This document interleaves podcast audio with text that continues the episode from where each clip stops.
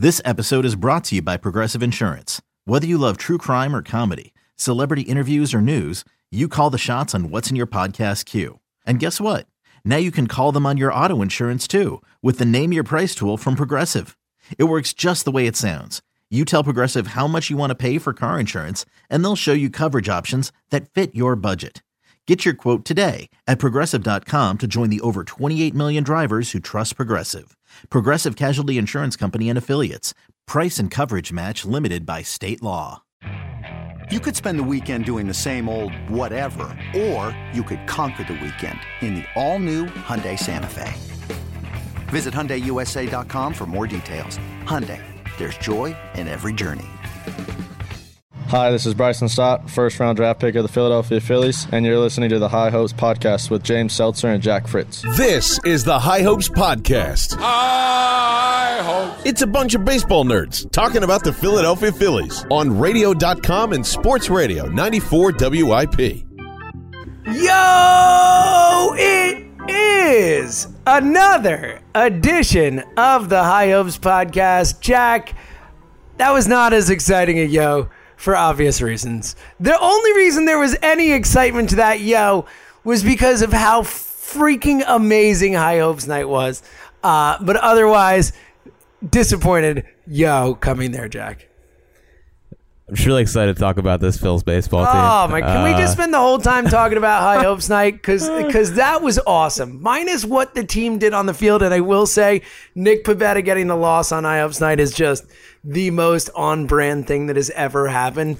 Um, and him him getting cheered relentlessly on the way in. it's the most I'm sure- ever gotten cheered. Our entire section went nuts, and let's just start there because that's way more fun. We'll get into the disappointment that is our Philadelphia Phillies. They're back, as Jack likes to say. Um, we'll get into that, but first, uh, shout out to everyone who came out to High Hopes Night. We had people coming from North Carolina, from Virginia. There were so many people there. Um, I, Jack, I don't know about you, but everyone was so awesome. There were so many great people who were just big Phillies fans and, and super excited to be there. And I, I was humbled. I was, um, it was really, it was one of the best nights I've had. And, uh, it was just, a, I, I can't, uh, we always say the High Hopes listeners are the best listeners, but now we have factual evidence, real proof because we've hung out with them. High Hopes listeners are the best listeners in the world. So what James is saying is that High Hopes Night was a was a bigger success than his daughter being born. Uh, it was he had he had more he had more fun um, at High Hopes Night than at than when his daughter got born. Um, High Hopes Night was incredible, and I think the um, I think the the correct culture that I hope that we have instilled in in our people is smart baseball people that love the sport and just want a good baseball team to follow. Um, unfortunately, the Phillies have not been been uh, helping us in that in that regard. But High Hopes Night was incredible. Um, everyone was so nice, and uh, I, I I think it's I. I, li- I walked away from last night thinking like this is just the start. So um, even if you didn't come this time, which is fine. I mean, obviously people are from all over the country or whatnot. You don't have to be from country slash world, uh, of course, the whole, the whole entire world. Um, it will not be the last High Hopes night, High Hopes event. But the people that came, I mean, thanks for making the first one so special.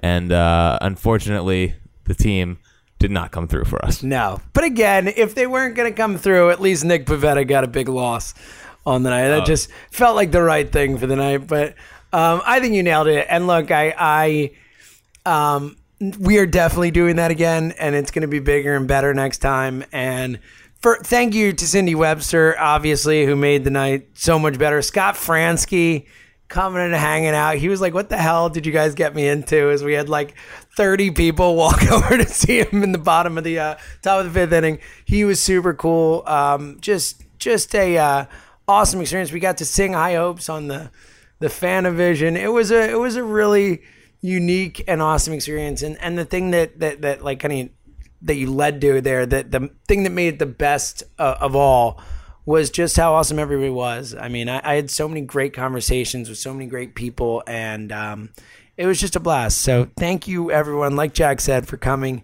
to that first one and making it special. But if you couldn't come, there will definitely be more, and they will be bigger and better, and uh, we're gonna have a lot of fun with it. All right. Jack, uh, let's dive into. With that being said, let's talk, let's talk about yeah. this baseball team. Let's let's let's. With that being said, do we have to? Do we have to? Let's just talk about how the Phanatic came by our section. Let's just talk about no. All right, let's talk about the team. Uh, they won on Friday. That was cool.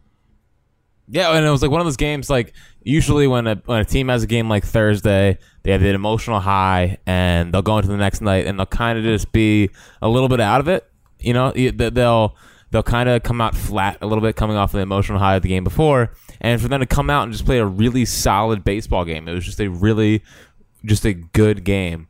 Um, and and to, to lay it down again, like eh, like I, I thought honestly once they won Friday night, I was like, okay, go time, like Go it is time. go time. Yeah. And then and then Saturday happened, and I was like, well, this is fine. You can lose one, just just win, just win on Sunday, just win on Sunday, and everything's fine. And then for them to come out today today and just lay, just lay a dud, and Bryce has to leave with exhaustion or, dehydration. Dehydration, Um, and it He gave just us everything he had, Jack. yeah, right. I, I didn't watch the post game, but I I assume that's what he said. I mean, I, I didn't even have to. I didn't have to watch post game because I knew that's what that was what, what his answer was going to be. But like it was, it, it's just like this this freaking team, man. They can't just go on a run. They're they're they're allergic to it. They hate Like, they- they hate runs, Jack. they'll win four, they'll lose one, two in a row, and then they'll win like three, and then they can never just string together runs. They can never just build momentum. They can never just just take advantage of an opportunity in front of them. And like I, I was today was one of those games where I was just upset the whole like from seventh inning on. Because it was like you have a golden opportunity. The Padres had lost 19 of 30 games coming out of the All Star game. Like they are not a good team. Fernando Tatis Jr. is probably done for the year. Like that's what we're talking about. Um, and I just, I, I, it was so disheartening, and it was just, I just, I, I, I can't believe that they just will not go on a run. Like they're, they're in a stretch right now where they're prime for a run. They got two against the Red Sox, and then they go Marlins, Pirates. Like this was the time to kind of start gaining some ground. All you had to do is beat the Padres, and they didn't beat the Padres because this team is just maddening, and they do this all the time. They they they just will they just are allergic to going on a run. They didn't know they weren't allowed to. Win, they didn't know they were allowed to win five games in a row, which we saw on Saturday night. And then they come out today and just lay an absolute dud. I just ba- uh, the Phillies are back. Uh, they're, they're the the minor Charlie Magic was a lot of fun, but this team this team is who they are, and and they are who we thought they were, Yeah. as the the late Dennis Green would say. Yeah. No, I mean, look, what it's one of those things where, and and to your point about the run, it it's it, Mets, uh, Reds. After that, I mean, it's it was really set up, and it's still look theoretically, it still could be if they can find a way to go on a run. I'm not saying that Well. it's impossible. They just they hate them, so I'm not expecting it. But when you look, Well, the the overwhelming evidence suggests that's my point. That's literally what I was about to say. I was going to say there are 38 games left in this season. Why should we ever believe they're going on a run this year? Like it, it's silly to. It's folly. And if they couldn't go on a run, if they couldn't take that that Harper Grand Slam game, that moment, Charlie's return, all that coalescing, like we as fans knew it. We said it. We said now's the time. I'm. They got they got you to go all in even before the Harper Grand Slam. Then I'm all in after the Harper Grand Slam. Everyone's all in again, and and then they just do what they do. This is what they do all season long. They will play like a team that looks like a talented, capable major league team for a game or two or three or at the most four. And then they show up with these duds again where they can't hit and they can't play. And all of a sudden it's like, like, it's just, it's infuriating. It honestly, I don't know if it's, it's, more fun than watching a team that just stinks, you know, because it's Wow. because I mean, you know what I mean, though, because Wow. it's just so it's so like because you never know what you're gonna get, and you expect, you expect, and they keep, dare I say, raising your hopes to make them high. And then just keep crushing them back down. At least with a bad team, you know, you, you root for youngsters and say, all right, what do I have for the future? And I really look. I'm not saying I wish the Phillies were worse because I, I don't, but they are a maddening team. And we've talked about it a lot this year. And we talked about it prior to that Harper home run. And then we were like, maybe this is the time where they stop being that maddening team, that team that like you said, Jack, I joked about it in the last pod we did. The the when are people going to get on board with this team? Is it going to be a week from the playoffs and they're a game out and and everyone's saying fire Kapler and all that stuff? And we thought we said, all right, the Harper home run, all that, and it felt like everyone was on board, and it was like, let's effing go. And then we got that this weekend. Like, so it's just that's who they are. That is who they are. Yeah, I mean, I'm I'm I'm done. I'm done getting my hopes up. I, I'm never gonna believe in this team until they until they actually. Well, that's not true. I, will eventually talk myself into them going. on a You run, do a like, Harper a Harper walk off on Tuesday, and you're back in. Stop. Uh, I know. well, they can't walk off on Tuesday because it's in Boston, but you know what I mean. in my head, in my head, I will not believe in this team until it actually shows because it's it's just not worth getting heartbroken again. Like they they are the most heartbreaking team I've followed in a while. It's like they have the talent, they win a game, they look great, they have the big moment. Like most baseball teams, most baseball teams capitalize on the Harper Grand Slam, and most baseball teams ride that wave and get themselves into a playoff run. This team big moment, win a game after that, and then just goes back into the tank. It's it's absolutely crazy. And the the, mo- the most frustrating part was like if they were losing these games over the weekend, um, like eight five, or they're getting above four runs and they're still not doing it. Then I'd be more frustrated because I, I would say, look, the front office let this team down. The front office did nothing at the deadline, and the offense is starting to round into form. And and them being asked to carry a pitching staff with Drew Smyly, Jason Vargas, Vince Velasquez, uh, the, the corpse of Zach Eflin. Um, it's like it, it would have been unfair. But what happened this weekend was that the offense is back to being inconsistent and and overall just maddening. I mean, the offense, like I was thinking, I was looking at the first six in the in their in their lineup. It's a really tough first six when when you lay it out on paper, like Hoskins, Realmuto, Harper, Segura, Dickerson, Kingery. That's a good six. And for them to put out three runs on Saturday and what, like two runs today, it was just it, it's that's that should not be possible with the talent that they have in this lineup, and especially with how hot JT Realmuto is, how hot Jean Segura is. Um, like it, it's it's on. Oh, and then obviously you have the guy at the top of the lineup who has just been A disaster. like like horrible. a Like, disaster. I mean, he's he's the worst hitter on the team, like easily right now. Well, uh, did you see my tweet about his second half stats? No, how bad are they? Uh, in the second half, he's I- batting. I think he said he's at 174. I think I saw that somewhere. Is that right? yeah, he's batting 174 Ah. with a three with a 324 OBP, a 348 slugging percentage, Oh. which is crazy. Yeah, six 672 OPS and four homers. Oh my god, the sub 400 slugging is something. It's disgusting. And I Ah. thought that I, I thought I thought if there's one guy that that Charlie Manuel could really influence, it would be Rhys Hoskins. Because I, I just think that he's the kind of guy that Charlie would love to work with because he has all the raw power. Um, and I think I think the thing that sucks for Rhys right now is is that John Mallee almost neutered him and turned him into a dead pull hitter. Like I was watching, uh, I forget who was facing in like the seventh or the sixth, and it was like 95 mile an hour fastball in the outside corner. And even though he was fouling them off to the right and and whatnot, like his approach was to try to pull those balls. So he's leaning towards trying to pull an outside fastball. It's a 95 mile an hour plus, and he's just not like if his approach was thinking right center field gap, he is driving that ball into the seats. So his like they they've almost effectively cut off half the plate with Rhys Hoskins. Like like if you're a pitcher facing Rhys right now, all you have to do is throw the ball in the outside corner to a fastball, and he's trying to pull it so hard that you're you're gonna generate soft contact. Like I can't remember the last time Rhys Hoskins like legitimately drove a baseball. I mean, even even in that Dodger series where he had the, the, the big time hit late in the game, it was a dribbler down the first first baseline. Yeah, it was uh, it was off the end of the bat. It was, and it, and if they didn't have the shift on, it probably wouldn't have gotten through normally. Like he should be a guy.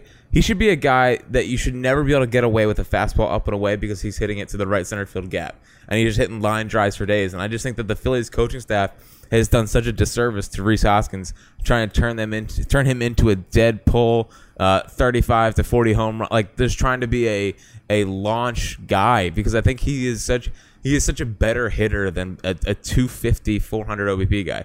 Like I think he could be, I think he could be a 280 to 300 hitter if he just uh, went back to trying to be a line drive right center field gap guy. I just think that what the Phillies have done with him this season is, has been such a disservice to the talent that Rhys Hoskins has. Yeah, and again, it's it's certainly bearing out on the field. He's been just again the worst hitter on the team. Really, uh, I mean, if you gun to your head and say, would you rather have up in a a big spot right now, Rhys Hoskins or Logan Morrison? I think you'd have to say Logan Morrison, obviously depending on the handedness of the pitcher and whatnot, but. I mean, right? I, I don't know. I, in this specific moment, I, you know, you need to see more from Rhys. And I do, to your point about Charlie, I am willing to give Charlie a little more time with that because I, I totally agree with you. I think that that Rhys is the exact type of thing that Charlie could could fix because Rhys is we know Rhys is a much better hitter than this. We've seen him do it. This is he is just mired in the worst slump of his professional career, certainly of his major league career. We've seen him go cold, and that, we know that that's the type of guy Hoskins is, where you know he'll go hot and cold, and the hots make the colds worth it. But he's never been this cold for this long. I mean, this is it's really unreal to watch, and it's it's a shame. But I, am gonna look off day tomorrow, another off day on Thursday. Charlie theoretically should have a lot of time to work with Rhys, a lot of opportunity at least. Who knows? I'm gonna I'm gonna still hope beyond hope that because oh, the other thing with Rhys we've seen in the past is he is someone who can make an adjustment on on a dime almost, and and it can change yep. everything. So. I'm still somewhat. It's not crazy. I think to be somewhat bullish that there's at least the possibility that this is not how his season will will just play out. I mean, you could you could make the case that Rhys Hoskins getting on a hot streak is the difference between this team making the playoffs yeah, or not making the playoffs. It's a great point. I mean, Rhys Hoskins could be a, like imagine this lineup right now if Rhys is firing all his uh, not firing all cylinders, but not being the worst player in baseball. um, it's and, it's sad because it's true. Uh, so if you if you can get Hoskins going with Realmuto, who I just feel like every time he swings, it's a barreled up baseball. Um, and by the way, like this is like we said it last podcast, but this is the JT Realmuto, Real Muto the Phillies traded for. Oh, he's been like, awesome. He's been he's been unbelievable. Like if he did this if he did this for like a two month stretch, he'd be in the MVP consideration. He's he's like he's fifth in the NL in WAR. Like JT Realmuto is having a, a really really good season. Um, and I JT JT is one of those guys that I just love watching play baseball. Like the play today where he uh, backpicked the second base when he's a little bit too far off. Like that's just that's just good heads up baseball. Um, and uh, if you can get him going with Harper, who's obviously been good been good for a little while now, toe tap Harper. Um, if you can get Hoskins to go with those two, like that is an offense that is tough to get out. That is that is a full lineup of guys that are just tough to get out, can drive the baseball out of the ballpark, work pitches, work counts. And when Hoskins is in this kind of slump, like it just makes everything look way worse than it is. Yeah, I'm I'm very with you. it, it is it is the exact type of thing that can change the course of the season, especially because we know how hot he can get. Like when he's locked in, we know that he can.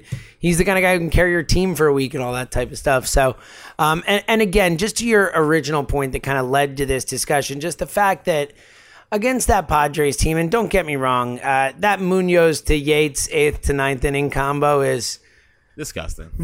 It's really good. It's really good, but they have to be able to score more runs against this Padres team when you're coming off the the four game win streak that you've had with Charlie here, with the spark, with the excitement, with the lineup you have, with the stakes, with with what's at stake, with the importance, and especially in today's game, in the Sunday game when when Jason Vargas has does what he's pretty much done as a Philly, you know, two innings, five, close to six innings, like he's been very solid. Um, but then you get, I mean, you're getting big outs from Mike Morin and Blake Parker and guys like that. Again, as we've talked about, the fact that Jared Hughes, who gave up the home run today, but uh, you know also got a big out and whatnot. But Hughes, you're getting Hughes and Mike Morin and, and Blake Parker are high leverage guys for this team. They weren't wanted. They were uh, literally on the scrappy, picked up off waivers. And these guys are pitching in the seventh and eighth inning of tie games. I mean, that is astounding to think about that a team that is competing for a playoff spot has guys pitching in the seventh and eighth inning of tie games, of one run leads, of whatever that they just picked up off the wire. That's astounding. So when you actually get good outings from those guys or you get enough from those guys and they're piecing it together, I mean, you can't miss those opportunities. You know, because because those guys aren't going to always go out and give you good innings. They're going to get hit up. So uh, it's just if the, the, this as we it feels like a broken record because we keep saying it, but the only chance this has te- this team has is for this lineup to carry them, and you know we just haven't seen any sort of consistent play from this lineup all season long. I just find I find the bullpen thing to be so funny. Like you have the Padres, who I'm pretty sure everyone that comes in is like 95 mile an hour plus, easy. And then the, Phil- the Phillies, it's like they're relying on 71 miles an hour from Mike Morin's changeup. Uh, they're starting Jason Vargas, whose curveball comes in at 69, and his fastball's like 81 to 82. Like, I just can't believe that in 2019 the Phillies are relying upon soft tossers both in their bullpen and in their starting rotation to try to get to a, a playoff, to try to get to a one game playoff. It's Like that- unreal. it's it's it's uh, it is crazy. I mean, Munoz is pumping at 100 miles an hour like every time he throws it. It's like, what what are we doing here? Right, the Phillies the Phillies can't find that if they tried. Like what the it's such more and more as the season goes on, it just shows how far behind they are just as an organization. Like they haven't been able to develop a relief pitcher. Like they brought JD Hammer, and JD Hammer wasn't even good, and everyone's like, "Oh well, like look at JD Hammer, he's interesting." Like Ranger Suarez is a guy that they're turning into a bullpen piece. There's like 91, 92. Like they're they're they're they're just such they're just such bad players. Like they're just not good players. They're Vinny Velasquez throws 93 miles an hour. Like what do we like? He's supposed to be Vinny Velo, and he throws 93. It's a great like point. that's that's what I don't get. It's a great like, point. Like, what kind of modern baseball team? What kind of modern baseball team is employing soft tossers in both the bullpen and the starting rotation? It's because they're it's because those are the guys that are available, and they're the guys that can physically take the ball every day. Like they'll take the ball, but it doesn't mean like like the fact that this bullpen is pieced together by a bunch of guys from teams who are just don't want these guys anymore is so damn eh, it's so damning on That's Matt my point. That's what I'm saying. Like, and it's not even all like, yeah, Mike Morin was a twin, but the bullpen is by far the worst part of the Twins. The Reds didn't want Jared Hughes. The freaking Angels and Twins both didn't want Blake Parker. I mean, this is not like we're talking about, oh, he couldn't make it on the Yankees or something, or some team that has a really high level bullpen. I mean, these are scrap heap guys and they're pitching crucial innings. They're the go-to guys for this team right now. It's it's unbelievable. Yeah, and I think Jared Hughes he kind of he's kind of fallen victim to uh, the the launch angle movement because he's a guy that relies on that sinker down and in. Totally. and what everyone does now and why why you see so much more velocity up is because you can't you can't lift those balls so with Hughes now with everyone going towards the launch angle approach like he's just he's trying to live down in that down and in corner and guys are just golfing the ball out of the ballpark Which is what we watching- saw Austin Hedges do. That's exactly what he did today. He just went out, got it, and golfed it out. Right, and just watching Hughes today, I was like, oh, that's why he's been available because because teams just have a game plan now where they can lift the ball off the off him. Um, and the only time he got outs was when he kind of raised that sinker a little bit. But when you raise the sinker, it kind of loses the, its its movement in a, way. So that's not great. But I, at least at least Hughes has done it before and is decent. Like Mike Morin, I, I can't believe he doesn't get squared up. Like that is a that is a, t-ball pitch. The the, the, the change up. Um, it's just crazy. It's crazy the team that they've tried to assemble, and they have to do they have to do such a better job institutionally on building a like you can you need starters obviously, but you can also develop bullpen pieces, and they have just done such a terrible, terrible job at doing this. Well- Like, it's it should not take you four years to find some decent bullpen. Pieces. No, and that, well, and also again, it, it it comes back to like you said, the institutional thing that like again we always talk about it, but we do it for a reason. But like, look at the Dodgers, who like they have guys who like Julio Urias and and Strup, Stripling and all that type of guys that were they can just like who could be starters or relievers and be effective in both roles for them. They have just have so much depth and Oh, talent. Dustin May Dustin May's going there now. Like Yep. he's going to the bullpen. Of course he Dus- is, and he's. Dustin, I guarantee you, Dustin May is going to pitch big playoff innings for them, and he's going to be a difference maker. He's awesome. Dustin Dustin May would be our two starter. in a second, in a heartbeat. It's not even a take. It's just a fact. It's a fact. Yes. Yes. Uh, so, all right. So, not much else to say, really. I mean, is there anything else that sticks out from the weekend other than just the massive disappointment that they got us all back on board and then lost two straight and put up five runs? Uh, it was yeah. I, I got I got nothing. Yeah. it, it, it goes hard- back. it's- yeah. It literally just goes back to me thinking about uh, thinking about the future and thinking about this team being smart and just being frustrated at the overall lack of um, uh, of any kind of development of bullpen pieces. It just it- when they lose games like this, it automatically just brings out depressed Jack and thinking about how they've messed this whole thing up. I it was nice to get away from that for a little bit with the Bryce Harper um, uh, Grand Slam, um, but w- it was almost taking our eyes off of the main prize, which was how frustrating and uh, just damning the Matt Klentak era has been. Good times. At least he signed an extension, Jack. Uh, Uh, had to had to do that as soon as possible. let me Yeah. fire. Well, they're what were you say? they're not they're not going to sit on their hands at the deadline. They're gonna they're gonna do everything they can to, they to get the team to the playoffs. I Yeah. believe. Um, all right, So let me fire a couple things at you before we look ahead uh, to what's coming up here. Uh, by the way, d- have we mentioned that High Hopes Night was amazing? Because that was that was great. Yep. That's, uh, I still got my voice is still gone in case you can't tell. Um, all right, a uh, couple things I want to fire at you. One, um, I, it's going to shock you though. Like, so are you you're sitting down while you record? yeah. I just want to make sure you're okay. I want to make sure you're you're ready for this because this is the kind. You might be silent for a bit. I don't know how you're going to process this because it is the most shocking thing that's ever happened. Oh, here we go. Just get it out of the way. What do you What do you gotta say? Roman Quinn's hurt. Oh, okay. And it's a shame. And I'm bummed about it because for the first time in this kid's entire career, I was actually excited to have him on the major league roster. I was actually enjoying the Roman Quinn experience, saying, "All right, like this guy can give you something." And then, of course, Mr. Glass.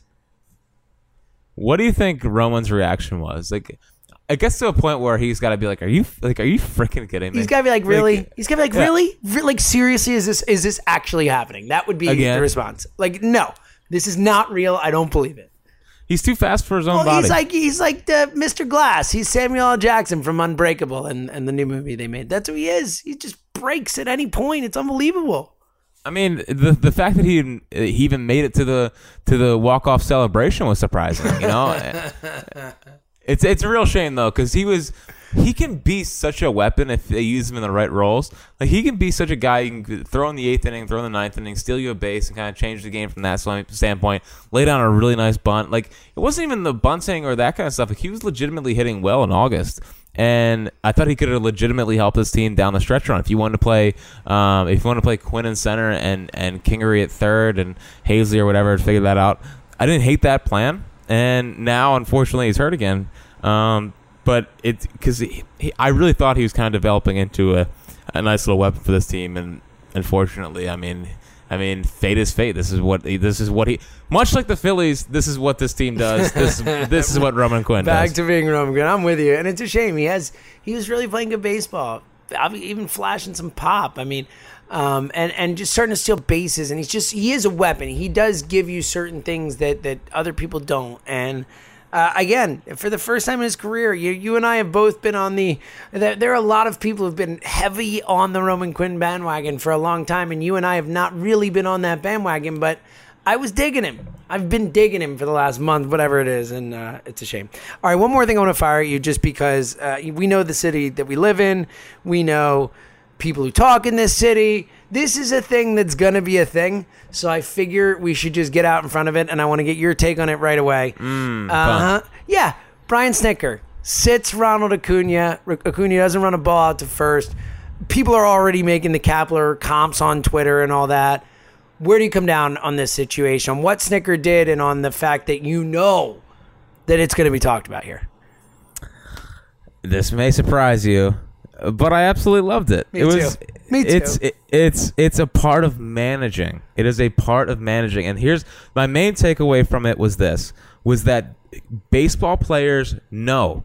Baseball players are not stupid, okay? And I think that Gabe has tried to make them stupid in a way. Like even the post game stuff, I don't really care about that. But Oh, he's if I proud of him. He's proud of him that today, Jack. He's proud of Oh. the way they fought. The Rhys So, Hoskins 0 yeah, for 4. He was proud, man. They fought. They grinded in that ninth when they did nothing. When they th- they struck out three times, but they grinded. Well, I mean, I'll give them a little bit of a little bit of benefit. I mean, like they did, they did get what nine pitch at bat and ten pitch at back and back Jean back. Segura, Jean Segura grinded. Sure. Listen, I, I'm with Gabe there. Okay. Team Gabe, Team Gabe. No, but um, like those, that's that's a part of managing, and you can't be afraid to do that to your players because it, it, it builds accountability and it makes it, your players respect you. And that's been my 100%. main my main problem with Gabe is that I, I just don't think these players respect him. I think they like playing for him, but they, they there's there's no there's no I don't want to say fear because it shouldn't be fear, but there's no like ramifications for any of their actions. Um, and It's to be- accountability. you need accountability. well, and if you bench your star player, then it kind of sets a message to everyone else. I mean, of course whole- it does. It sets a tone. And ultimately it's going to make that guy better. That's the most frustrating thing for me is that it's going to make that guy better. He's going to know that i can't do that scenario or else i'm going to be out of the game. And uh, I, I just think that i think gabe is too caught up in like well you know we're going to take out our best player here in a game that we absolutely need. Like that's not the smartest tactical decision to make but it's not about that game. It's about setting the tone. It's about setting the culture. It's about all that stuff.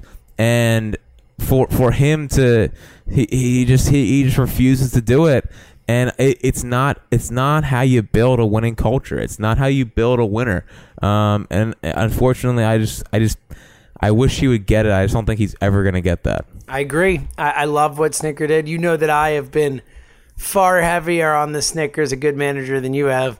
Um, but I think he, I think he's done a really nice job down there, and I thought this was just another example of of having control of your baseball team, like we've talked about, and, and setting accountability. I mean, Cunha is the best player on that team, and he sat his ass down, and I I respected it. I thought that you know, and look, I, I get it. Not everyone responds that. Everyone responds. Every human is different. People respond to different things differently. Some people need to be yelled at for it to work. Some people need to be treated with respect for it to work. Like everyone is different, but on a macro level, you have 25 guys in that locker room that you have to be able to command their respect. You have to, if nothing else, they need to respect you and they need to listen to you when it really matters.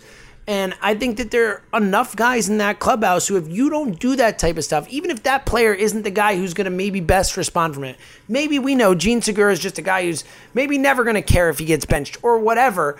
But it's for everyone else in that locker room that you have to do that. You have to set that tone. You have to set that level of accountability. And you have to say, listen, you guys have to listen to me. I'm in charge. You know, whether or not sitting you this particular day is going to change it for you, it's going to show everyone else in this locker room that you just can't do whatever you want when you want to do it. You can't just loaf it to first base. That doesn't cut it. We're trying to play winning baseball here, and there has to be a tone that's set. So I really, I thought it was a really good move by Snitker, and I think it's like you said, I think it's going to make Acuna better, and I think it's going to make that team better, and it's going to make them respect their manager, and they're all going to feel like they're in it together. And I, I think it does all those things, and. I, I agree. I don't know if we'll ever see Kapler do it. Um, Fritzy, what else is in the note bag before we uh, look ahead to what's coming up this week and get final thoughts and all that good stuff? well unless it's franco like he'll he'll he'll make an example out of franco I know, right? I, of course, the one guy who they end up sending the minors, who like clearly he just knows he's not good and doesn't care. yeah um yeah i, I guess i'll just nah i'll say the fi- i'll say the final thoughts my my one note bag thought that i think is interesting All right, quickly then, uh, just to kind of get it exact, like we talked about before.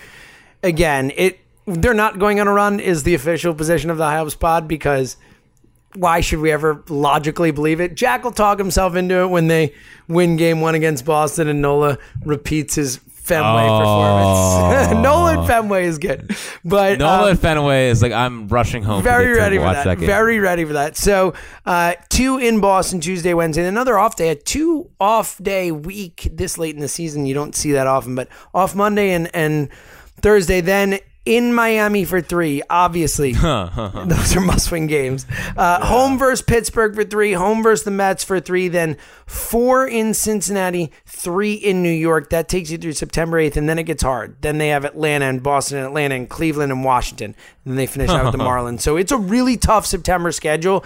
If they're going to do anything, it has to happen over the next three weeks. It has to. Well, I'm very glad that we're going into that stretch run with uh, Smyly, Vargas, Velasquez, and like I'm just I feel great. And Mike Morin and that. Jared Hughes Ah, and and sign Blake. Parker. Let's go. But Charlie's back and everything's fixed. So, Oh, buddy.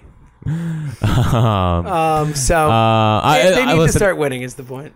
I would say I would say that's very nice to have two off days in a week uh, and get you guys rested for the stretch run. But that would be me believing in this team, In a stretch run. right? So, um, and also I will say to the point before, for what it's worth, if you're gonna let's inject a the tiniest bit of of optimism in here. This will be the first off day since Charlie's been here, and the first two off days since Charlie's been here. So. You know, it, it may be more of a chance for Charlie to work with the guys and maybe implement some things that they have an off day to think about or have some time to kind of get right. So, you know, Is he going to work with Velasquez? And is, is that a part of the plan, or Yeah, just going to stick with that? And also, like when you honestly, when you said uh, when he said the Nationals, I like a shiver went down my spine because I saw they scored thirty runs in two games. oh yeah, they did. Yeah, they've, oh they've, yeah, they did. they've been putting in some work. Also, Mike Moustakas up to thirty home runs in the season, but. Uh, Oh, he's the same. Franco, the same pla- player. he's the same player Same Michael guy. Franco. Same guy. All right, Fritzy, what's your uh, what's your final note bag final thought here?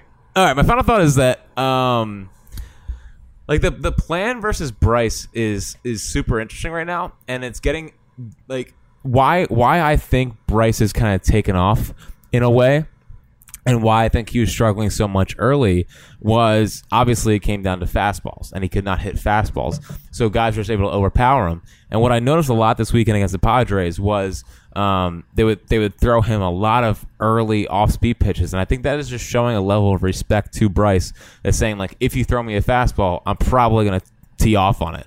Like um, the home run he hit, the first two pitches in that at bat, it was it was change up, change up.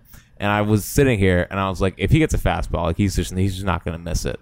And for Bryce to get back to the point to where that he can he is finally teeing off on fastballs, I think is absolutely huge. I don't have the numbers in front of me, but um, it, it it feels like it feels like OO is automatically a curveball or off speed because he's been so aggressive in those counts, which is fine because if they throw him a fastball, he's he's just not going to miss it. So um, it's been nice to see see pitchers actually afraid to throw to Bryce.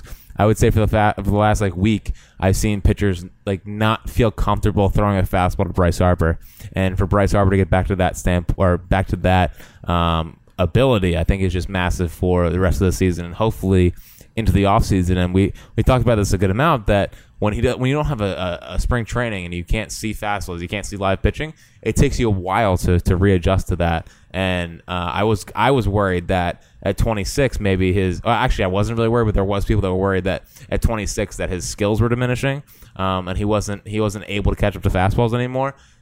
I'm glad those fears have been qualmed a little bit, um, and I just think that now he's get he's gotten to the point to where he is now out thinking pitchers, and he knows that if they go fastball, I'm not going to miss it. So, um, I good to see this continuing for Bryce, and I think it's only going to lead to more. You heard it here first. 2020 National League MVP Bryce Harper. That was Oh, that's what Jack was trying to say there. yes, Um, yes. All right. My final thought first rate and review the podcast. It makes Jack so happy.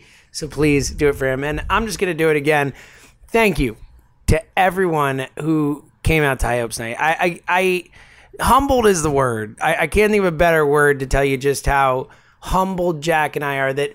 A, anyone listens to us. B, anyone actually comes to a game to hang out with us. And then C, that everyone was actually awesome people and like really fun to hang out with. And just, um, it was, it was just an awesome night. And we are so grateful to, to this community that's developed here and, and to all the awesome listeners to this pod because like Jack said, it's a bunch of smart baseball fans who love baseball and who are just good people. And I think that's personally the kind of community I want to be a part of. So to see it in action and to get to meet so many people um, just made me so excited to be a part of it and to be able to help foster it and all that. And, and it made me excited for the next High Hopes night and the next and all the awesome stuff we're going to do. So uh, with that in mind, uh, hopefully the Phillies can be close to as fun as High Hopes night was for the rest of the season. So, uh, oh, and I, one more thing I wanted to add in. yes, lay Uh, on I, mean. I feel like we got to talk a little minor leagues real quick. oh Um, yeah, buddy. I'm my son's- surprised my- it took this long.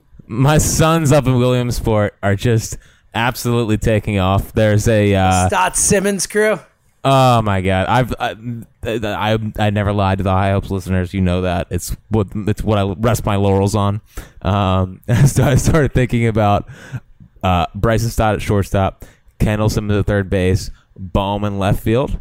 There, Ooh. if if Bohm can't stick at third base, move Kendall over there. Kendall Simmons, uh, he homered today, but before today, entering into today's game, last 15 games, 373 batting average, 460 OBP, 882 slugging, 1300? OPS. Is that good? Oh, it's, it's it, it coincides with Jason Ochart being up there. I mean, it's he, he, he he he was up there 15 games ago, and Hmm. Thinking man look what- emoji. look what look what it's turned into. Um, so shout out to Ochart for just fixing everyone. And uh, the Kendall Simmons, Bryson Stott, future left side of the infield, Bowman left field, Kingery at second base. It's all coming together beautifully. There it is. On brand. We needed Yes. that. We needed that. High hopes night combined with the future. That's what we needed. All right. Uh, again, thank you to everyone who came out. Thank you to everyone who listens. And uh, I look forward to the next one, which is going to be awesome. And we'll meet even more people and have blast. All right. Uh, we'll be back on Thursday. Until then, he's Fritz. I'm Seltzer. We'll talk to you guys later.